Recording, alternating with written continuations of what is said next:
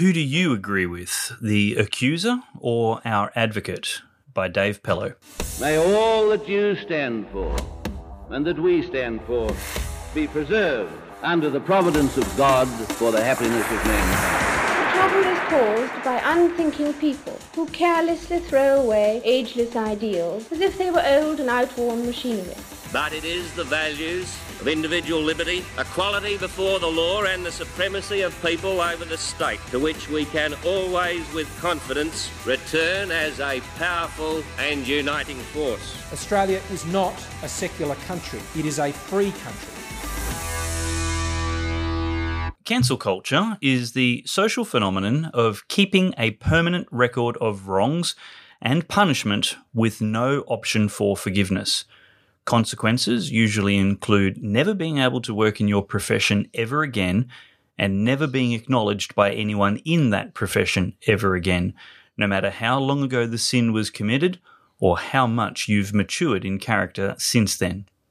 This is the religious zealotry of the radical left, their weapon of choice to assassinate mostly conservative people who are more effective than others in demolishing terrible ideas.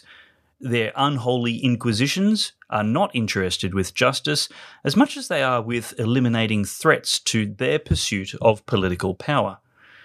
This is the exact opposite of the Christian values Western nations were once founded upon. One of the vivid revelations I received in Bible college was the juxtaposition put to me of Satan and Jesus, the former as the accuser of the brethren and the latter as our advocate.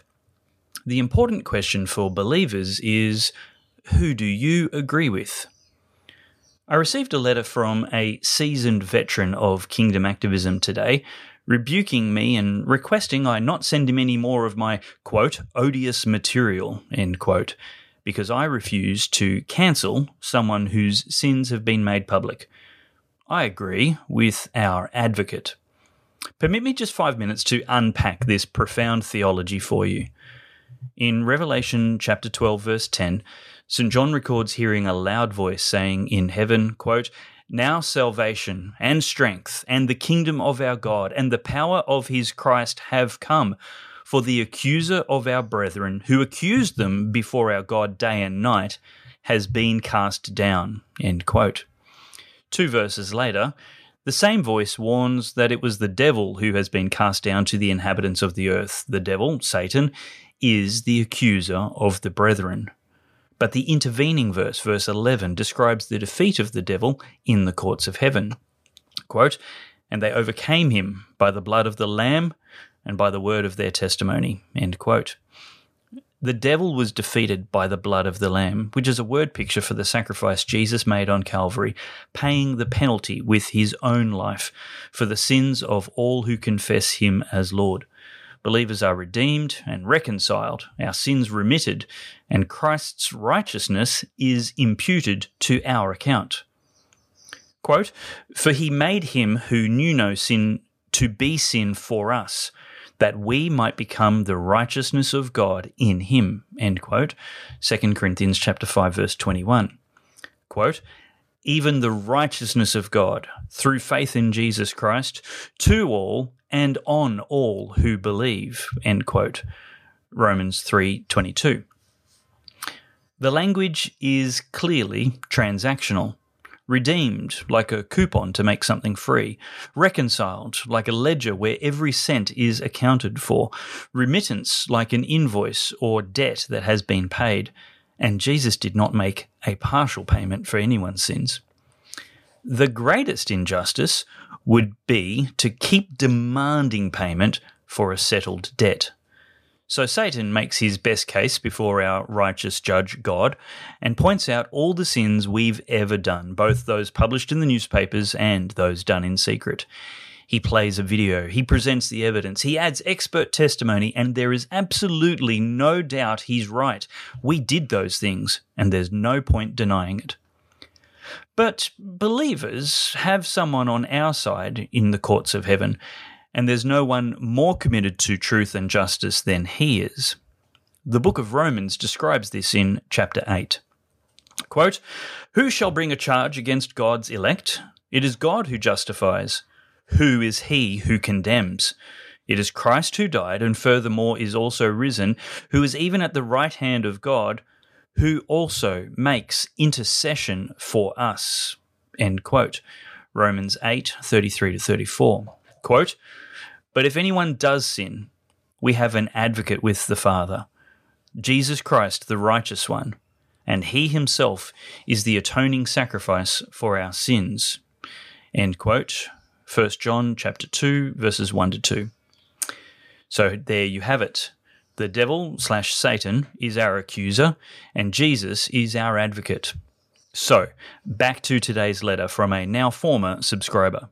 John, not his real name, wrote verbatim, quote, "You destroy any credibility you claim to hold as a Christian by standing with and promoting Pat Masiti. Shame, shame, shame on you. Please do not send me any more of your odious material." End quote. Oh dear. Shame, shame, shame on you sounds very much like a curse, a pronouncement in stark contrast and opposition to the gospel of Jesus Christ. Just like God prophetically clothed the shame of Adam and Eve with garments made from animals, Jesus gives repentant believers a robe of righteousness and covers the shame of our sin. I don't get many of these letters, but the last one I remember was from a bishop who was responding to an invitation to participate in a regional church and state conference before COVID. He wrote, slightly less caustically, "We do not wish to join with the Australian Christian Lobby in its work. Given the sponsorship of this program by A C L, we won't be participating or promoting it." End quote. Praise God, we are not dependent on the whims and attitudes of men for approval or support, moral or material. But isn't it sad that people like John feel God's sons are beyond repentance, forgiveness, redemption and restoration, but should forever hide in the shadows, burdened by guilt and shame? As the accuser of the brethren and our great advocate argue our case before God, I am convicted as charged of agreeing with our great advocate. It saddens me to observe some inclined to agree with the accuser of the brethren and cancel Christians. I promise you, if all my sins were published, you would have reviled me long ago. I suspect it's the same for the men above, and everyone reading or listening to this article. Would you survive your secret sins being published? The key fact here is that while Christians are righteous in the sight of God, we don't pretend to be perfect, just on a humble journey of spiritual formation, taking confidence only in truth discovered. We fall and fail and hopefully repent and rise to fight again. Now, if a Christian leader was unrepentant and unwilling to be disciplined by the church for a period before being restored to some perhaps less significant level of ministry, that would be someone to be cast out of fellowship, and that does happen, sadly. But I should shun a believer who has fallen dramatically and publicly, confessed his sins publicly, and not pretended they were justified or excusable, and submitted to discipline and been accountable? Why should I have less to do with him than the unrepentant atheists and unbelievers who I also join in fighting against injustice and deception? Why would I reject anyone's invitation to bring God's truth to their audience? Why would I agree to cancel them as they bravely do what so few people with significant platforms do in speaking truth to the public square, including these critics? It's quite simple, really. Who do you agree with, the accuser of the brethren or our advocate? It's a choice each of us must make, and while proudly unrepentant sin must be excommunicated from the church, I choose to agree with our advocate and will gladly embrace those who have been forgiven much and in turn have great love for the Lord Jesus Christ and all truth. Cancel culture is the enemy of mercy, grace and forgiveness, and a strategy of the devil in defiance of the gospel. I won't have any part of it. Today Today, we need a special kind of courage. Not the kind needed in battle, but a kind which makes us stand up for everything that we know is right, everything that is true and honest. We need the kind of courage that can withstand the subtle corruption of the cynic, so that we can show the world that we are not afraid of the future.